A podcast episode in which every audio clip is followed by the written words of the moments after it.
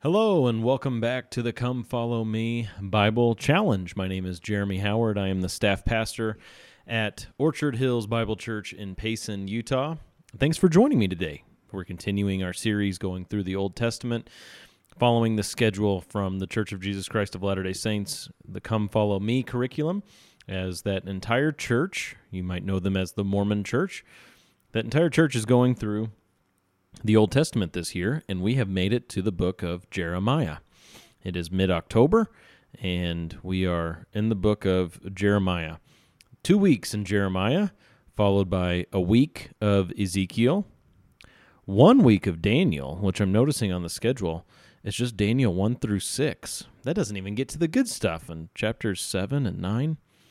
We'll, we'll have to maybe modify that a little bit and then uh, the minor prophets from mid-November to Christmas, and then a special Christmas lesson.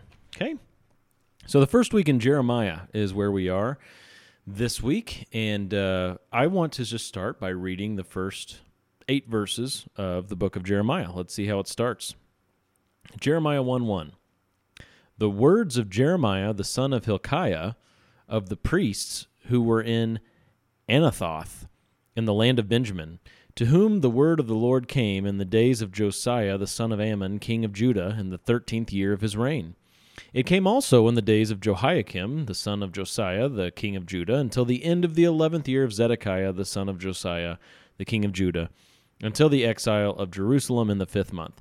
All right, so bunch of names and places and stuff mentioned there that that's not going to be easily relatable to you, and that's okay that's something you can go back and look into more if you're interested. But basically, it's just giving time markers of when this oracle, this prophecy took place and, and who was speaking, okay? So Jeremiah says, starting in verse 4 Now the word of the Lord came to me, saying, Before I formed you in the womb, I knew you, and before you were born, I consecrated you. I have appointed you a prophet to the nations. Then I said, Alas, Lord God, behold, I do not know how to speak, because I am a youth. But the Lord said to me, Do not say, I am a youth, because everywhere I send you, you shall go, and all that I command you, you shall speak. Do not be afraid of them, for I am with you to deliver you, declares the Lord. All right, so um, this is a sweet passage. This is Jeremiah's call. It's the title uh, chapter heading in my Bible. This is the New American Standard 1995 Bible. Jeremiah's call and commission. And this is how he was called, where God just comes to him. I love the the simplicity of verse 4. All verse 4 says is now the word of the Lord came to me saying. So, bang, God's there and he's speaking. And he says the first thing that he says to Jeremiah is before I formed you in the womb, I knew you, and before you were born, I consecrated you. I have appointed you a prophet to the nations. And that's as far as we're going to get in Jeremiah today because this is a major verse in Latter day Saint theology. And it's one of those major differences that evangelicals like me have with Latter day Saints, in that um, the Church of Jesus Christ of Latter day Saints teaches that here in verse 5, it's evidence that Jeremiah existed before he came to earth.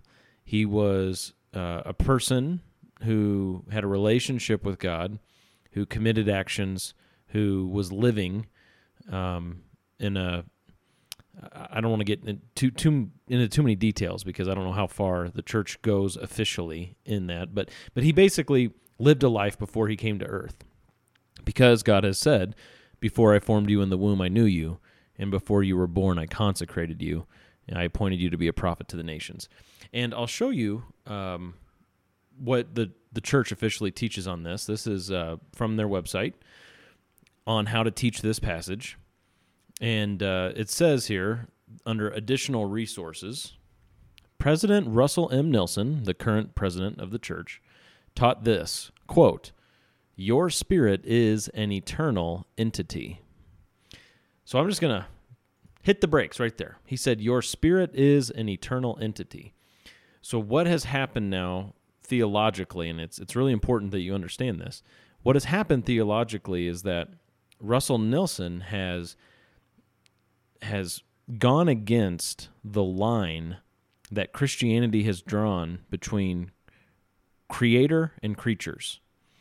Uh, we see God as the eternal, infinite, yet personal creator of all things. And creatures, by definition, had a starting point and are limited. And so there's a line in between creator and creatures that distinguishes the type of beings that we are. God is eternal, He's eternal creator. Man is limited and finite, and He's a creature, just like everything else in the world animals and rocks and trees and everything else that was created by God. Well, in this statement that reflects historic Latter day Saint theology, Russell Nelson is saying that you, as a creature, are eternal. You are an eternal entity, I think is what he said. Yeah. Your spirit is an eternal entity. Yeah. Well, that, um, again, this can't be understated. That is a critical difference theologically from Christianity. Um, in in no sense has uh, has Christianity or Judaism believed or taught from the scriptures that creatures had a pre-existent eternal existence with God. It was just it was just never taught. Um, now we do believe, of course, in eternal life. We do believe that those who are redeemed are eternal in the sense that their soul is going to live on from this point forward, but not eternal in the sense of going backwards in history. We've always existed as persons. Uh, don't don't believe that. Don't teach that. You don't see it in the scripture. that's just the bottom line. Uh, we agree, you know, with the statement made by C.S. Lewis, which is just a great summary statement. You've never met a mere mortal because uh, people are going to spend eternity somewhere. So, in that sense, you are an eternal entity. But that is not what is being communicated here from Russell Nelson. That's not what's being communicated from the Mormon Church and their theology. Their theology states, because of their additional scriptures, their their theology states that you've always existed even before God created you here on earth. Okay, and uh, I want to show you that here in just a moment. But let's go back to this statement and continue what Russell Nelson taught. Your spirit is an eternal entity. The Lord said to his prophet, Abraham, Thou wast chosen before thou, thou wast born. The Lord said something similar about Jeremiah, which we just read in Jeremiah 1 5, 1 5 and many others. He even said it about you, and then Doctrine and Covenants 138 is cited here. Okay, continuing on with his quote Your heavenly Father has known you for a very long time. You, as his son or daughter, were chosen by him to come to earth at this precise time to be a leader in his great work on earth. You were chosen not for your bodily characteristics, but for your spiritual attributes, such as bravery, courage, integrity of heart, a thirst for truth, a hunger for wisdom, and a desire to serve others. You developed some of these attributes premortally. Others you can develop here on earth as you persistently seek them. All right, so he uses this word in the second to last sentence, premortally. Uh, sometimes the pre-existence that is taught by the Church of Jesus Christ of Latter day Saints is referred to as the premortal existence. And here he's saying not only did you exist, but you were you were living a life before you came to earth and you were developing attributes, you were building character, you were active and growing and learning. You were developing attributes premortally. And those attributes include uh, right here in the sentence before bravery, courage, integrity of heart, a thirst for truth, a hunger for wisdom, and a desire to serve others. Um, a lot could be said philosophically about that. Uh, you know, doing all of those things before Earth even existed, but uh, but we won't go down the philosophical rabbit hole today. But uh, but anyway, that that's a very central teaching of the Mormon Church And I want to also include, and this might be, yeah, it's off your screen just a little bit. Uh, over here on the side, I brought up Abraham 3 from the Pearl of Great Price, one of the uh, standard works for the Church of Jesus Christ of Latter day Saints, their book, Abraham, chapter 3, verses 22 and 23, which sheds some more light on what is taught about the premortal existence. It says, Now the Lord had shown unto me, Abraham, so Abraham's the one speaking here, the intelligences that were organized before the world was. And among all these, there were many of the noble and great ones. And God saw these souls that they were good, and he stood in the midst of them, and he said, These I will make my rulers, for he stood among those that were spirits. And he saw that they were good. And he said unto me, Abraham, Thou art one of them, thou wast chosen before thou wast born.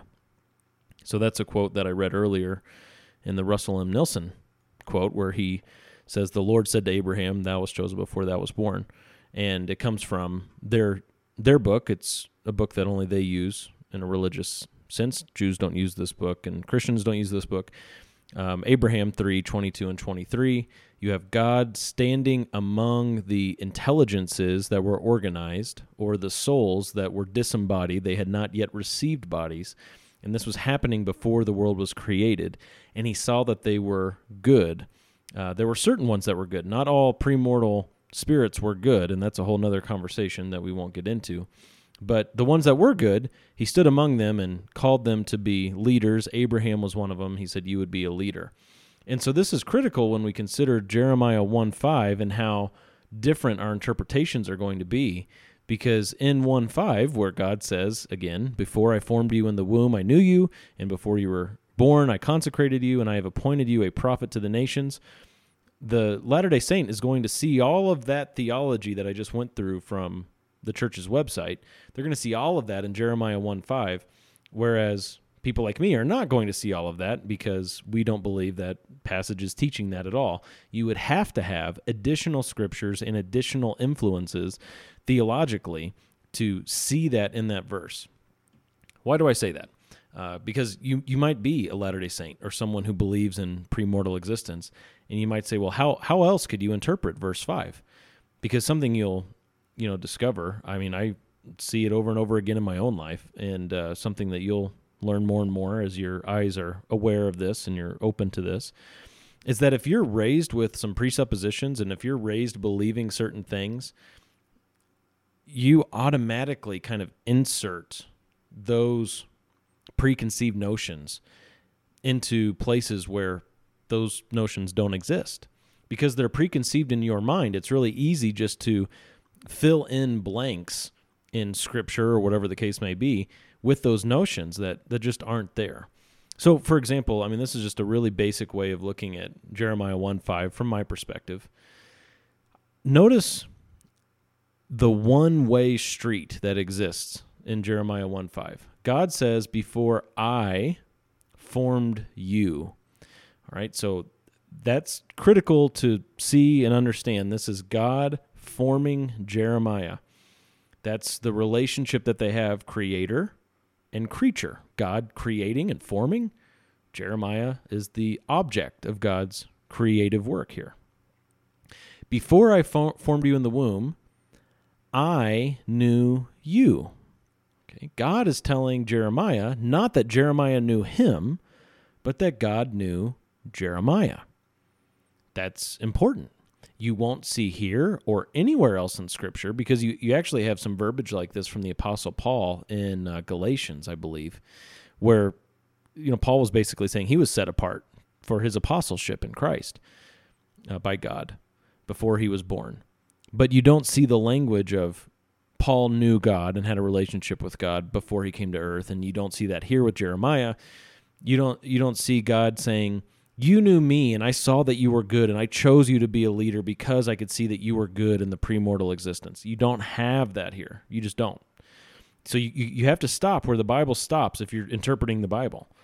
Okay, you, you can't just insert things from other places um, and say that you know that that's the full meaning, and you you just have to see what the text says. God says, Before I formed you, creator formed creature, I knew you, creator knew creature. Okay.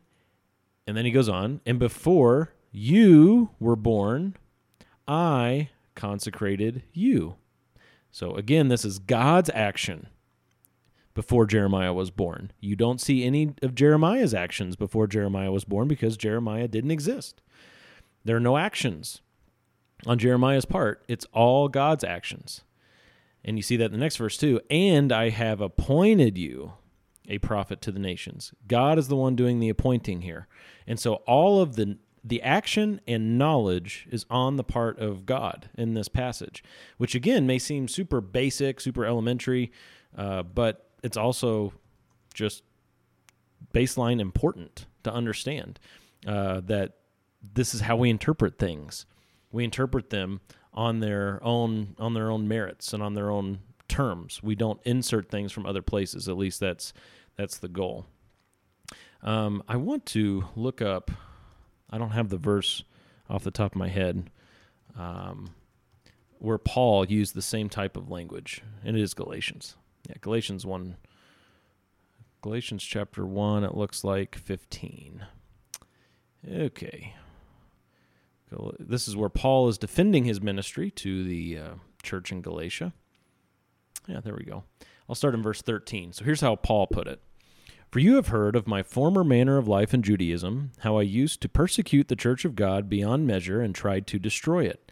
And I was advancing in Judaism beyond many of my contemporaries among my countrymen, being more zeal- extremely zealous for my ancestral traditions.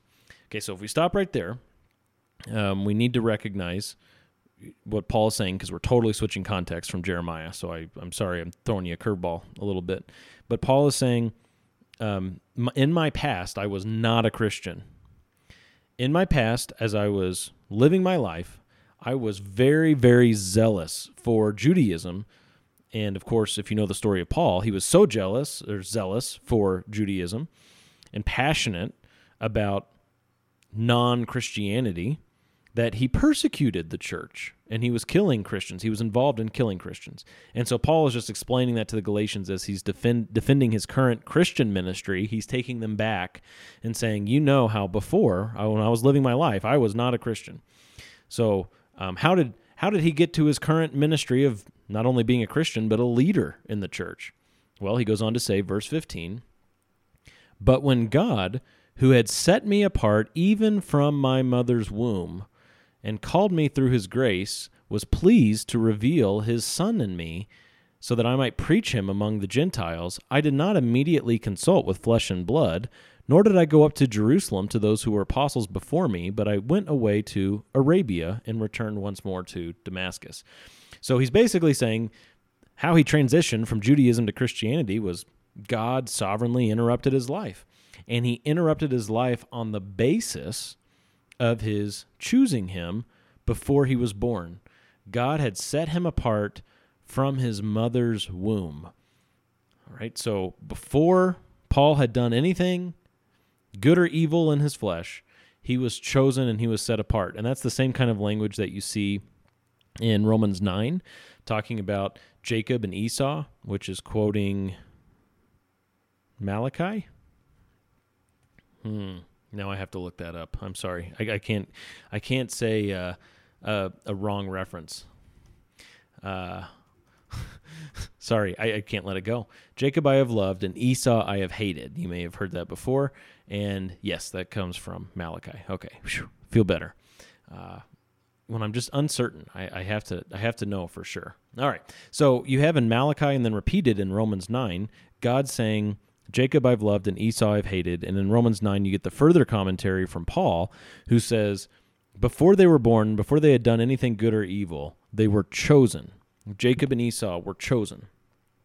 And so um, you have God's action taking place before people were born.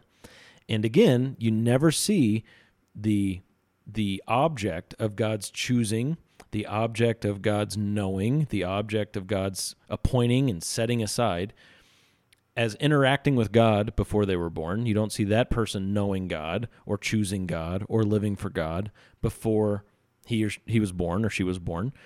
Every time you just see actions from God. And actually, it's not just a few cases like this in Scripture, but we see uh, there's a major passage here that opens it up where there are many, many, even countless objects of God's action before they were born. And that's in Romans chapter 8. Starting in verse 26, Paul writes In the same way, the Spirit also helps our weakness.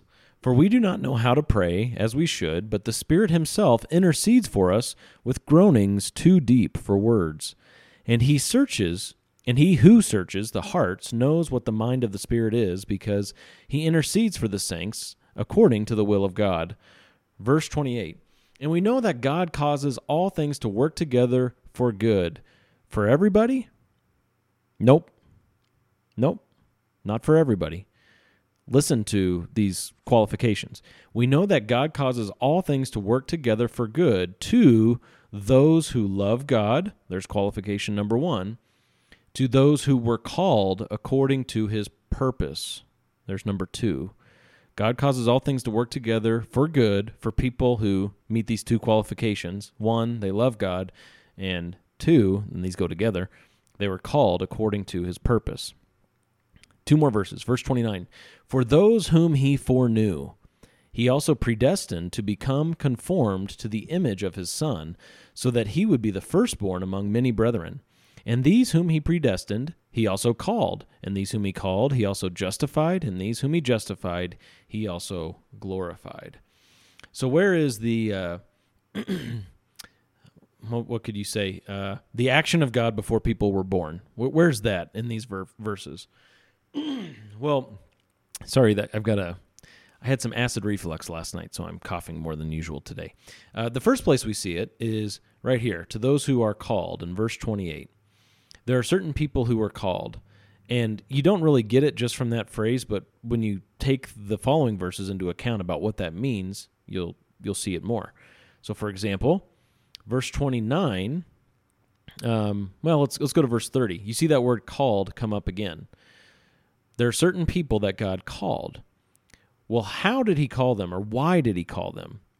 All right. So here's our here's our word coming up not only in verse uh, 30, it's started it starts in verse 28.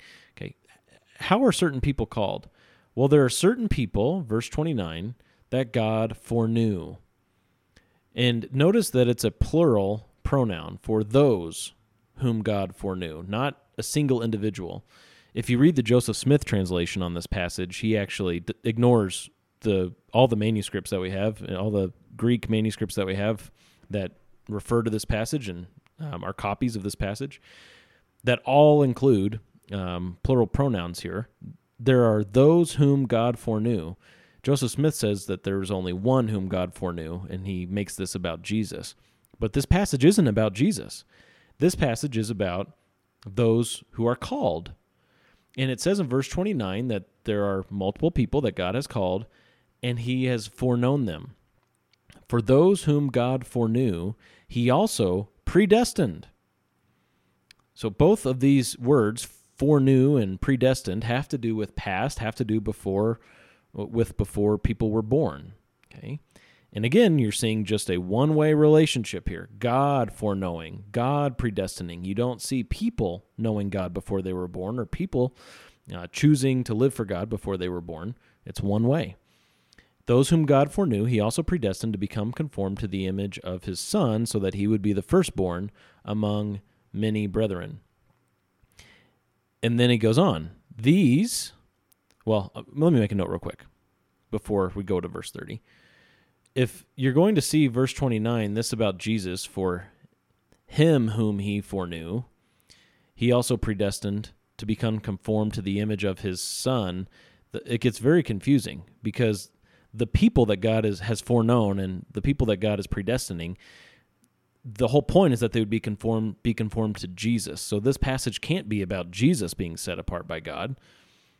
This is about people being set apart by God to become like Jesus. Okay, so just a quick kind of interp- basic interpretive note there. So, verse 30, these, again, plural pronoun, these whom God predestined, he also called. Right. And now we're getting, we're, we're going from before they were born into time now. So before they were born, they were predestined, and he also called them. And those whom he called, he also justified. That happens in their their life on earth, in their existence, that when they believe in Christ, whenever they express faith in the gospel, they are justified. That's Romans 5 1. Uh, therefore, we have peace with God, having been justified by faith. That happens in life. So we've gone from being predestined before you were born to now we're in life. Those people were justified, and those whom he justified, he also glorified.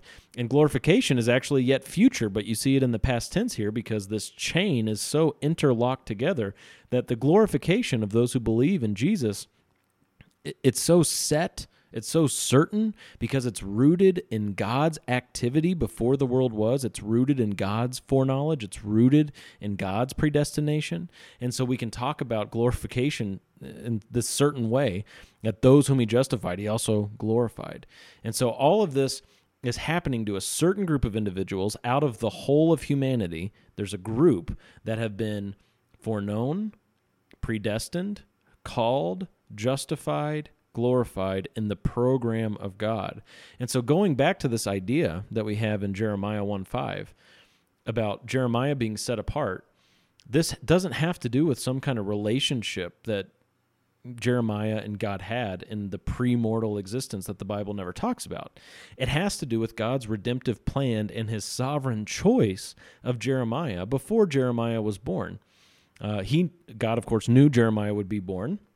God is the one who creates souls, and and God has perfect knowledge of all things, and so he has organized his redemptive plan in such a way that Jeremiah would be a prophet even before Jeremiah was born. It's just so absolutely certain uh, in God's program. And so that's what's happening in Jeremiah 1, and we see that reflected in uh, Romans chapter 8. Now, because I mentioned the uh, Joseph Smith translation on Romans 8, I uh, I feel like I should show you what he did to that passage. I have it bookmarked um, in my browser, the Joseph Smith translation, and over here on the side, which you won't be able to really see if you're watching along because the screen cuts it off. Um, but you can select the book. So Joseph Smith translation. I just clicked Romans, then opened it up, and I'm going to go down to Romans eight. And so here it is. Um, he adjusted Romans 8 8 and then Romans 8 29 through 30.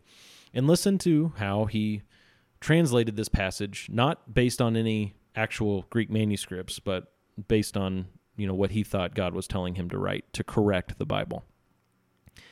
He wrote for Romans 8:29, "For him whom he did foreknow, he also did predestinate to be conformed to his own image, that he might be the firstborn among many brethren."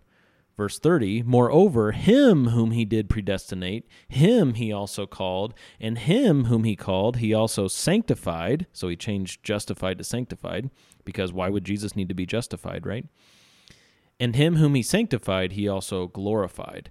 So that's a pretty major change, not based on any Greek text, not based on any disputed copies of the New Testament throughout history, but based on what appears to me to be Joseph Smith adjusting the Bible to fit the theology he was seeking to teach about the preexistence, um, and to eff- effectively change what the Bible says about God's sovereignty too, because of course agency is extremely important in the Latter Day Saint theological system. And uh, Romans 8 kind of steps on the toes of some of those preconceived notions about man's freedom, doesn't it? And so Joseph Smith changed that passage and uh, changed it to that. So um, I hope that gives a, a fuller picture of what's going on in the uh, book of Jeremiah because if you're LDS or you're raised LDS, I'm sure you have these preconceived notions about the preexistence, but you have to challenge those when it comes to reading the Bible. You can't ever just assume that, yeah, the Bible agrees with me in all my presuppositions. You have to let the Bible challenge your presuppositions. And I I can testify that it's so extremely difficult. I'm not sitting here saying I do that perfectly. It is so difficult for each one of us. But what we can do is just submit ourselves to whatever the Bible says. We can come to Scripture saying, This has the authority. I don't have the authority. The Word of God has the authority. And I just want to know what it says. And so you let it speak for itself and you don't insert any of your own thoughts. That's that's the goal. Well, thanks for coming along this uh, little ride with me today, looking at uh, what it means to be set apart and chosen by God. And uh, I hope that was helpful. Next week, we're going to talk about the new covenant from Jeremiah. And uh, then again, after that, to finish out October, we'll look at the book of Ezekiel, just one week for Ezekiel, a 47 chapter book. Crazy. All right. Thanks for joining me. God bless.